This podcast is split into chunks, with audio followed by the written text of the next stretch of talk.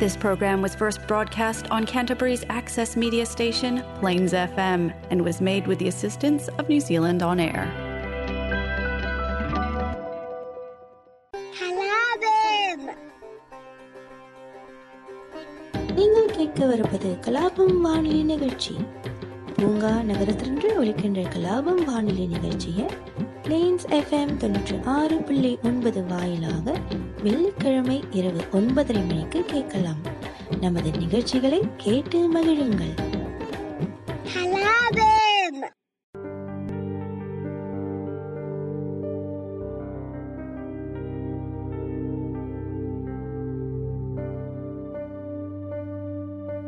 அகர முதல எழுத்தெல்லாம்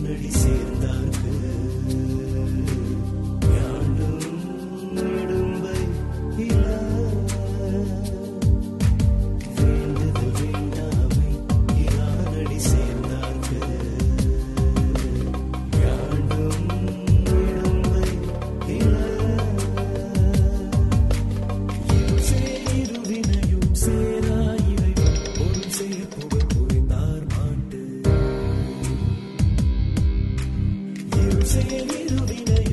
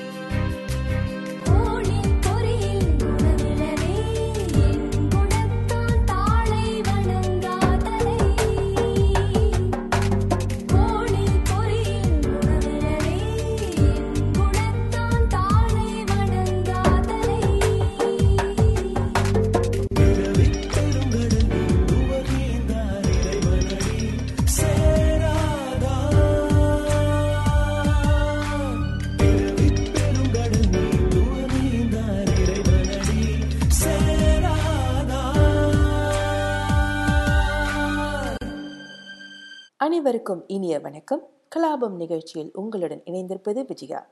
இன்று மார்ச் நான்கு இரண்டாயிரத்தி இருபத்தி இரண்டு மாசி மாதம் இருபதாம் தேதி திருவள்ளுவர் ஆண்டு இரண்டாயிரத்து ஐம்பத்து மூன்று.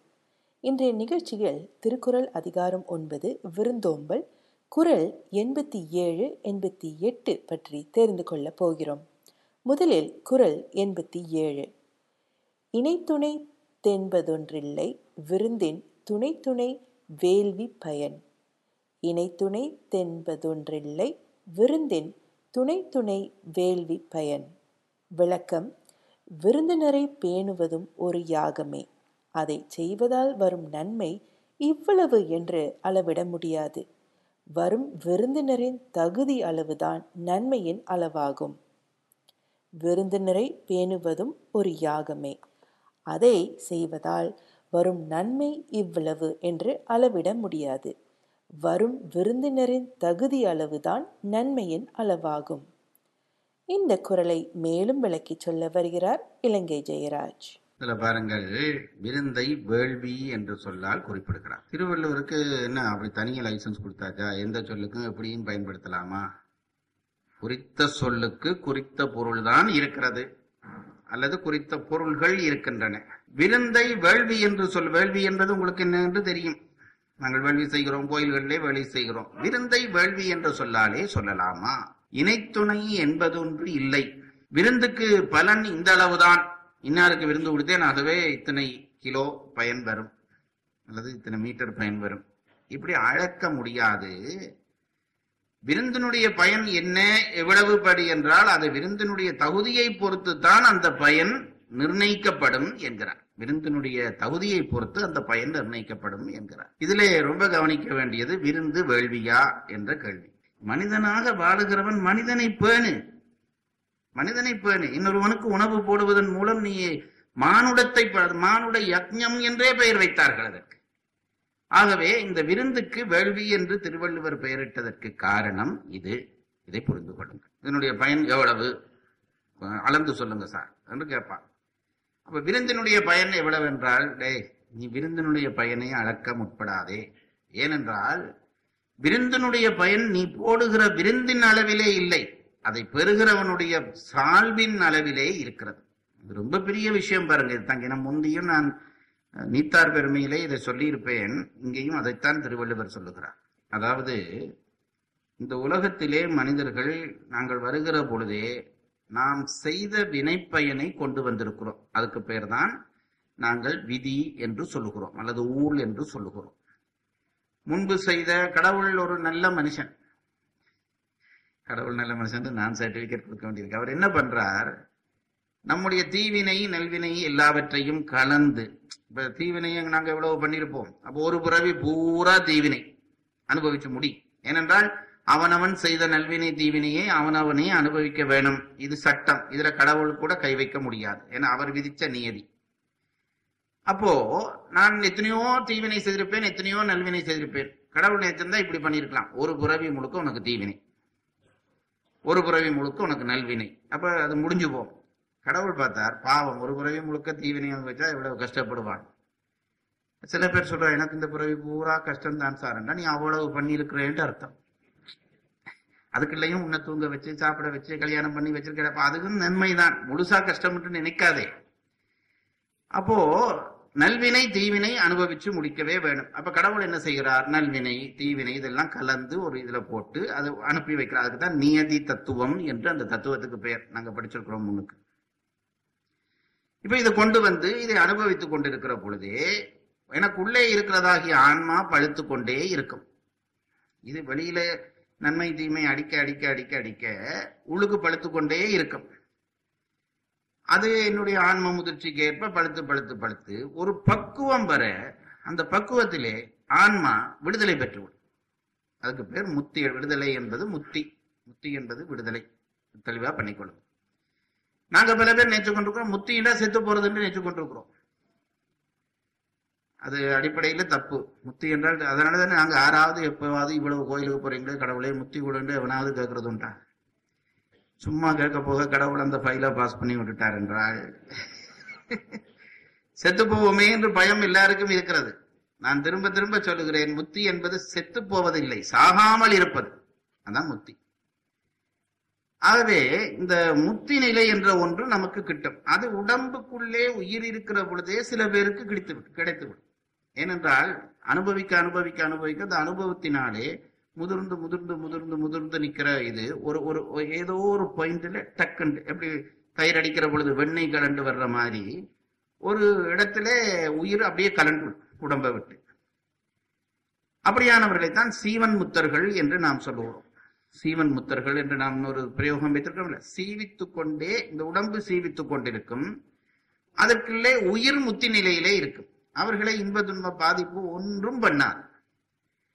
அப்போ ஒரு கேள்வி வரும் அதானே சார் அவர் அப்ப முத்தி அடைஞ்சிட்டாரே நேராக அவர் கடவுள் எடுக்க வேண்டியதானே பிறகு இந்த உடம்பை வச்சு கொண்டிருக்கிறாருன்றா? இந்த உடம்புக்கு சில சட்டதிட்டங்கள் சொல்லித்தான் கடவுள் அனுப்பி இருக்கிறார் அந்த சட்டத்திட்டங்களை உடம்பு அனுபவிச்சுதான் ஆக வேண்டும் தப்பையிலாது அப்ப உடம்பு அனுபவிக்க வேண்டுமானால் அது வரைக்கும் அந்த உயிர் அந்த உடம்புக்குள்ளே இருக்க வேண்டும். அது பெரிய ஆபத்து என்னவென்று கேட்டால் சீமன் முத்தர்களுக்கு இருக்கிற பெரிய ஆபத்து உடம்புக்குள்ளே இருக்க வேணும் என்றபடியால் உடம்பை கவனமா வச்சுக்கொள்ள வேண்டும் ஏனென்றால் நமக்கு அது நம்ம திருக்குறளை படிப்போம். கடைசியில் அவாரத்தல் என்று ஒரு அதிகாரம். அது பெரிய பெரிய அற்புதமான அதிகாரம். அதில் என்ன சொல்லுவார்கள் என்றால் உங்களுக்குள்ளே நீங்கள் இப்போ ஒரு பொருளை விட்டு விடுவீர்கள். அதாவது நான் அல்வா சாப்பிடுவதில்லை என்று ஒரு முடிவு பண்ணி விட்டுட்டீர்கள். முந்தி ரொம்ப பிரியமான சாப்பாடு விட்டுட்டீர்கள். ஆனால் ஒரு விருந்துக்கு போகிற பொழுது நல்ல பளபளப்பான ஒரு துண்டு கொண்டு வந்து வச்சால் அதை பார்த்த உடனே அந்த வாசம் மூக்கில் பட்ட உடனே மனதுக்குள்ளே செத்து கிடந்த நரம்புகள் எல்லாம் கடகட கடண்டு முளைக்கும். இந்த டிவி விளம்பரங்கள்ல காட்டுறாங்க. கடகண்டு முளைக்கும். முளைச்சு கொண்டா கொண்டான்னு கேட்கும். அப்ப என்ன பண்ணுவோம்? இன்றைக்கு ஒரு நாளைக்கு போட கொண்டு வாயில போட்டுட்டா அதை வித்து உண்டு போய் வந்து தொடர்ந்து போட வேண்டியதான் இதுக்கு வாசனாமலம் என்று பெயர். அழிச்சிட்டோம் வாசனை நிற்கும் அதுக்கு அவர்கள் பழைய காலத்துல சொல்லுகிற ஓமை பெருங்காய டப்பா.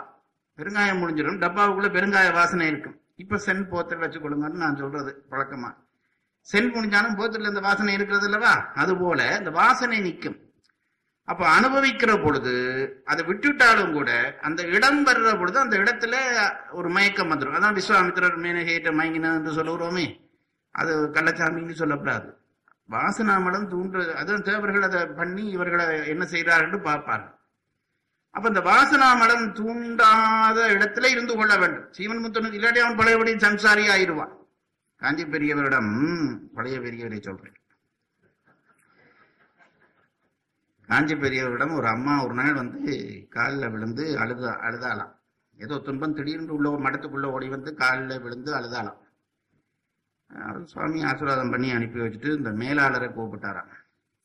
கூப்பிட்டு சொன்னாராம் நான் உன்னை ஏன் நிறுத்தி வச்சிருக்கிறேன்? என்று கேட்டால் மற்றவர்களாலே என்ன மற்றவர்களாலே எனக்கு பாதிப்பு வரக்கூடாது. என்னாலே மற்றவர்களுக்கும் பாதிப்பு வரக்கூடாது. ரெண்டையும் நீ பார்த்து கொள்ள வேணும். அதுக்கு தான் நீ வச்சிருக்க இப்படி உள்ள விடலாமா? என்று கேட்டார் எவ்வளவு பெரிய ஞானம் நினைச்சு பாருங்க. அதாவது அந்த அம்மா காலில் வந்து விழுகுது. பழைய வாசனைகள் கிளம்பி ஒரு பெண்ணினுடைய தீண்டுதல் என்று அதை உணர ஆரம்பிச்சா பழையபடி சாமியார் வேற எங்கேயோ போயிடுவார். அப்படி பல பேர் போயிட்டார்கள். அந்த இடத்தை பாதுகாக்கத்தான் உன்னை நான் வச்சிருக்கிறேன் என்று பெரியவர் சொன்னார். உடம்பு மீறுகிற பொழுதெல்லாம் சில நாட்கள்லே காந்தி பெரியவர் தனிய அரிசி பொறி மோர்ல தண்ணி மோர்ல ஊற விட்டு அது மட்டும் அஞ்சு நாள் ஆறு நாள் தொடர்ந்து சாப்பிடுவார். ஏன் என்று கேட்ட பொழுது என் உடம்பு என்னை வெல்ல பார்க்கிறது அதை அடக்குகிறேன் என்பார். எப்பேர் பெரிய ஞானிகள் வாழ்ந்த மண் நம்மோடு வாழ்ந்திருக்கிறார்கள். அது ரொம்ப முக்கியம் பாருங்க. அதாவது இந்த ஜீவன் முத்தர்களுடைய அந்த அந்த அவர்களுக்கு விதைச்ச நல்வினை தீவினைகள் எல்லாம் அவர்களுக்குள்ளேயே இருக்கும். அது புறப்பட பார்க்கும். அதை அடக்கி வைக்கணும். அதுக்கெல்லாம் சைவ சித்தாந்தம் வழி சொல்லுகிறது. அவர்கள் அப்படிப்பட்டவர்கள் என்ன செய்ய வேணும் என்று வழி சொல்லுகிறது. அது இருக்கட்டும். அது இன்னொரு நாளைக்கு. இப்ப ஒன்று நீங்க அந்த நிலைக்கு வரையில தானே? வர்ற பொழுது பார்ப்போம். அது அதை எப்படி அடக்குவது என்பதற்கான வழியும் சொல்லியிருக்காரு. திருவள்ளுவரே சொல்லுகிறார். அது அதுக்கான வழி சொல்லுகிறார். இப்ப நான் சொல்ல வந்தது என்னவென்றால் ஒருத்தன் சீவன் முத்தன் ஆகிவிட்டான். அப்ப முத்- உடம்பு உடம்பிலிருந்து உயிர் கலந்து விட்டது. இந்த உயிரை அனுபவிக்க வேண்டிய நல்வினை தீவினை உடம்புக்குள்ளே இருக்கும். இந்த உடம்பு ஏன் இருக்கிறது என்றால் அது அனுபவிக்க வேண்டிய நல்வினை தீவினையை அனுபவிச்சு முடிக்க வேண்டும். அதுக்காண்டி நிற்கும் இந்த உடம்பு. அப்ப என்ன செய்ய அந்த அந்த நல்வினை தீவினை என்ன நினைக்கும்? உயிருக்கு நம்மால ஒரு பாதிப்பு உண்டாக்க முடிய இல்லை நம்ம வேலையை முடிச்சுட்டு சீக்கிரமா போயிட்டா நல்லதுன்னு நினைச்சு கொண்டு இருக்குமா?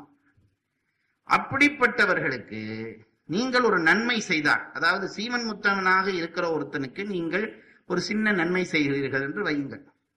செய்தால் அவருடைய நல்வினை பயன்கள் நான் ஆர்கிட்ட போகலாம் என்று பார்த்து கொண்டிருந்த நல்வினை பயன்கள் எல்லாம் என்ன செய்யும்? ஒருத்தன் ஒரு சின்ன உதவி பண்ணவனே இதுதான்டா சான்ஸ் முழுவதும் அங்க போயிருமா? அதுபோல அவனுக்கு நீங்கள் ஒரு தீமை செய்கிறீர்கள் என்று வையுங்கள். இந்த தீவினை இவரிடம் இருந்த தீவினை எங்க போகலாம்னு பார்த்து கொண்டிருந்தது. அப்படியே போயிருமா? அப்ப பாருங்க ஒரு பிச்சைக்காரனுக்கு அஞ்சு ரூபா போட்டா அஞ்சு ரூபா போட்ட பயன் தான் நமக்கு வரும். அதான் நல்வினை பயன். ஒரு துறவிக்கு நீங்க அஞ்சு ரூபா கொடுக்குறீங்கன்னு வைங்க அவனுக்கு அவனுடைய அவன்கிட்ட பெரும்பாலும் நல்வினை இருந்திருக்கும். அது அவ்வளவும் வந்து சேர்ந்து விடும் ஆகவே நீ கொடுக்கிற அஞ்சு ரூபாயில இல்ல புண்ணியம். அதை வாங்குறவனுடைய தரத்திலே தான் அந்த புண்ணியம் இருக்கிறது என்று முன்னையும் சொன்னான். இப்ப சொல்லுகிறார் விருந்தும் அப்படித்தான். விருந்தினுடைய இணைத்துணை என்பது ஒன்றில்லை. இது இந்த அளவுதான் என்று நினைக்காதே. விருந்தின் துணைத்துணை வேள்வி பயன். பெறுகிற விருந்தினுடைய தரத்தை பொறுத்துத்தான் அந்த விருந்தினுடைய பயன் இருக்கிறது என்று உறுதிப்படுத்துகிறார் திருவள்ளுவர். தான் சிறிதாயினும் தக்கார் கைப்பட்டால் வான் சிறிதாய் பெருத்துவிடும். என்னென்றால் வானத்தை சின்னனாக்கிருமா இந்த புண்ணியம். எங்களுக்கு ரொம்ப பெருசுங்கிறது ஐயோ வானம் அளவுன்றதானே ரொம்ப பெருசு. தக்கவர்களுக்கு நீ கொடுக்கிற புண்ணியம் வானத்தை சிறிதாக ஆக்கும்படி பெருசாக ஆகும் என்கிறார் அதனாலதான் அந்த காலத்திலே இந்த துறவிகளை பேணுவது என்ற ஒரு முறை வந்தது. துறவிகளை பேணுவது என்று முறை. நாங்க இப்ப துறவழிகளை கிண்டல் பண்ணுகிறோம். துறவிகளை கிண்டல் பண்ணுகிறோம். நான் சொல்றது தயவு செய்து துறவிகளை கிண்டல் பண்ணாதீர்கள். துறவிகளை பொய்த்துறவிகளாக்கியது நாங்கள் தான் துறவியோர் ஓரமா விட்டிருக்க வேணும். நாங்க நம்ம தேவைக்காக அவனை கொண்டு வந்து உட்கார வச்சு அவனுக்கு என்னென்ன கொடுக்க கூடாதோ அதெல்லாம் கொடுத்து அவனை கெடுக்க வச்சுட்டு அவனை சுத்தி பெண்களா நின்று இப்ப எந்த துறவியில பார்த்தாலும் சுத்தி வர பெண்கள் தான் நிற்கிறார்கள் அதே தப்பு.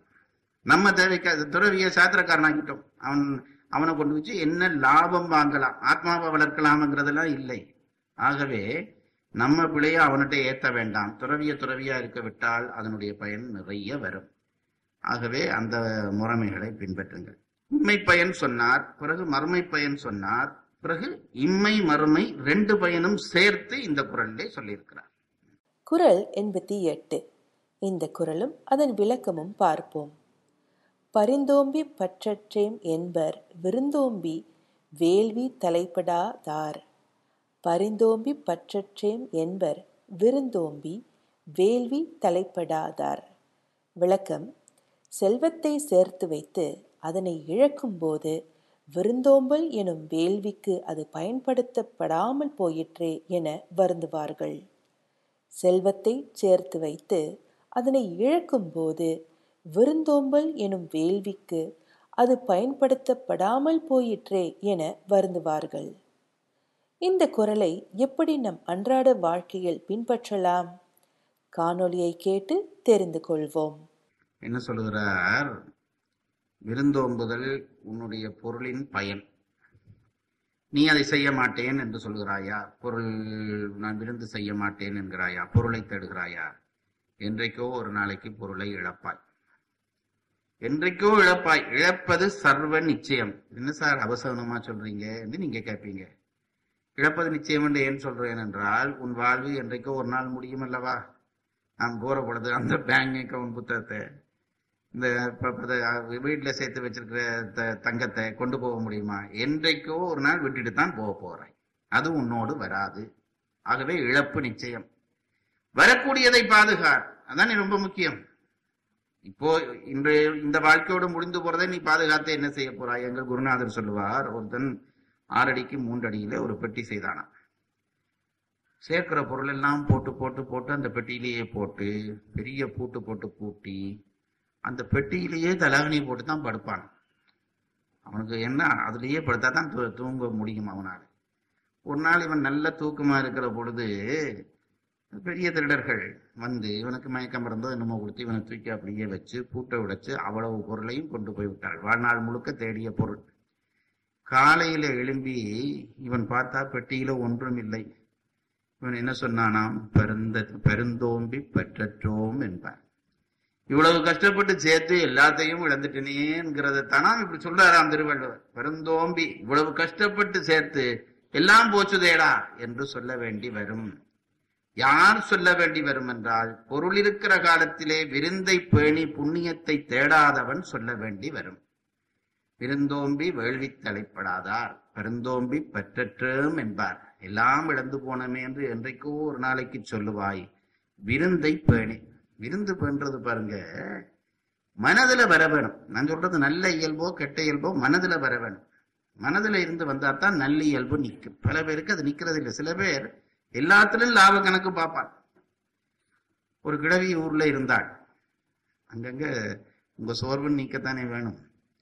ஒரு என்ன சினத்துல திருக்குறள் நிக்கிறத விட இது நிக்கும் நல்லா. ஒரு கிழவி ஊர்ல இருந்தாள். ஒருவருக்கு ஒரு சதம் கொடுக்க மாட்டாள். பிச்சைக்காரன் வந்து கேட்டாலும் ஒன்றும் கொடுக்க மாட்டாள். அப்படியே இருந்திருந்து ஒரு நாள் செத்துட்டாள். இவளுடைய உயிரை கொண்டு போனார்கள் மேல் உலகத்திலே. யமனுக்கு முன்னாலே இவனை விட்டு சித்திரகுப்தனை யமன் கேட்டான் இவள் என்ன பண்ணினான்? சொல்லு என்று. இவளுக்கு ஏதாவது புண்ணிய கணக்கு சாமி புண்ணிய கணக்கென்று இவளுக்கு ஒன்றுமே இல்லை. இவள் செய்தது முழுக்க பாவ கணக்கு என்றான் சித்திரகுப்தன். ஏய் அப்படி சொல்லாதே. ஏதாவது ஒரு புண்ணியம் பண்ணையிலையா இவள்? பார் என்றான். யமன். அவன் புத்தகத்தை திருப்பி தட்டி தட்டி பார்த்துட்டு சொன்னான் ஒரே ஒரு புண்ணியம் இருக்கிறது என்றான். என்ன புண்ணியம்? என்று யமன் கேட்டான். அதுக்கு இவன் சொன்னான் சித்திரகுப்தன் சொன்னான் ஒரு முறை இந்த அம்மாவிட்ட அம்மாட்ட யார் பசிக்குதுன்னு வந்தாலும் அடித்து துரத்திடுவார். இதுதான் வழக்கம். ஒரு முறை இவங்க வீட்டுக்கு பக்கத்துல ஒரு கோயில் இருந்தது. அந்த கோயில் பக்கத்து மடத்துல அன்னதானம் நடந்து கொண்டிருந்தது. ஒரு பிச்சைக்காரன் ரொம்ப பசியோட வந்து இந்த அம்மாட்ட அம்மா பசிக்குதுன்னு கேட்டான். பசிக்குதுன்னு கேட்டதாலே இந்த அம்மா பார்த்தது அங்க அன்னதானம் நடக்குது. இவன் அனுப்புறதுக்கு இந்த அந்த மடத்துல அன்னதானம் நடக்குது அங்க போய் சாப்பிடப்பான்னு சொல்லிச்சு. இது ஒன்றுதான் இந்த அம்மா செய்த புண்ணியம் இவள் என்ன புண்ணியம்? ஏதாவது ஒரு புண்ணியம் கூடவா செய்யவில்லை என்று யமன் கேட்டதும் யமதூதன் சொன்னான் இந்த மடத்திலே சாப்பாடு இருக்கிறது என்று ஒரு முறை இந்த சுட்டு விரலாலே இவள் காட்டினாள். இதுதான் இவள் செய்த புண்ணியம் என்று சித்திரகுப்தன் சொன்னான். நன்றாக பார் என்றான் யமன். சித்திரகுப்தன் திரும்பவும் பார்த்துவிட்டு இது ஒன்றுதான் புண்ணியம் என்றான். இந்த கிழவி நடுங்கியபடி நிற்கிறாள். எனக்கு என்ன தீர்ப்பு யமன் சொல்லப் போகிறானோ என்று நடுங்கினபடி இருந்தால் யமன் சொன்னான் இந்த விரலாலே இந்த மடத்திலே சாப்பாடு இருக்கிறது என்று சுட்டி காட்டினபடியால் இவருடைய விரலை மட்டும் வெட்டி சொர்க்கத்திலே போட்டு விடுங்கள் இவளை நரகத்திலே போடுங்கள் என்றான். நரகத்துக்கு அவளை கூட்டிக் கொண்டு போகிறார்கள். அந்த நேரம் பார்த்து சித்திரகுப்தன் கொஞ்சம் பொறுங்கள் என்றான். யமன் திரும்பி பார்த்து என்ன தீர்ப்பு சொல்லியான பிறகு நீ பொறுக்க சொல்லுகிறாய்? என்ற உடனே கொஞ்சம் காதுக்கு பக்கமாக போய் சாமி ஒரு தப்பு நடந்துட்டது என்றான் சித்திரகுப்தன். யமன் தர்மராஜா அல்லவா? என்ன தப்பு? சொல்லு என்று கேட்டான். நான் ஒரு பிழை விட்டு விட்டேன். இந்த கிழவியினுடைய ஆயுள் இன்னும் முடியவில்லை. நான் தெரியாம ஏதோ கணக்கு பார்த்து சொல்லி இவளை கொண்டு வந்து விட்டார்கள். இவளுக்கு இன்னொரு ஐந்தாண்டு காலம் ஆயுள் இருக்கிறது என்றான். கிழவிக்கு சந்தோஷமான சந்தோஷம். யமன் சொன்னான் அப்படியா நீ பெரிய பெரிய தவறு செய்து விட்டாய். சரி இந்த கிழவியை கொண்டு போய் பழையபடி அவள் உடம்பிலே விட்டு விடுங்கள் என்றான். கொண்டு வந்தால் கிழவியை சுத்தி ஒருத்தரும் இல்லை. கிழவியின் உடம்பை சுத்தி. விருந்து போட்டு பேணினவரை சுத்தி தானே யாராவது இருந்து அழுவார்கள். ஒருவரும் இல்லை. இந்த உயிரை கொண்டு விட்டவுடனே கிழவி பழையபடி எழும்பி உட்கார்ந்து விட்டான். அடுத்த நாள்ல இருந்து அவளுடைய வாழ்க்கை பழையபடி தொடங்கியது. ஒரு நாட்களுக்கு பிறகு இன்னொரு பசியோடு இருந்த ஒருத்தன் வந்து கிழவியிடம் அம்மா பசிக்கிறது என்று கேட்டான். கிழவிக்கு அங்க போய் வந்த செய்தியெல்லாம் நல்ல ஞாபகம். அப்ப என்ன பண்ணியிருப்பாள் கிழவி? விருந்து போட்டால் நல்லது கிடைக்கும் என்று நினைச்சு விருந்து போட்டால் என்று நினைப்போம். கிழவி பார்த்தால் இவன் விருந்து வந்து கேட்கிறான். ஒரு விரலாலே காட்டினதுக்காக இந்த விரலை போட சொல்லி சொல்லிவிட்டான் அல்லவா சொர்க்கத்திலே? வீணா ஏன் விருந்து போட்டு மெனக்கெடுவான் என்று வெளியிலே வந்து நின்று உடம்பு முழுவதையும் ஆட்டி அங்க போய் தான் சாப்பிடலாம் என்று காட்டினான்.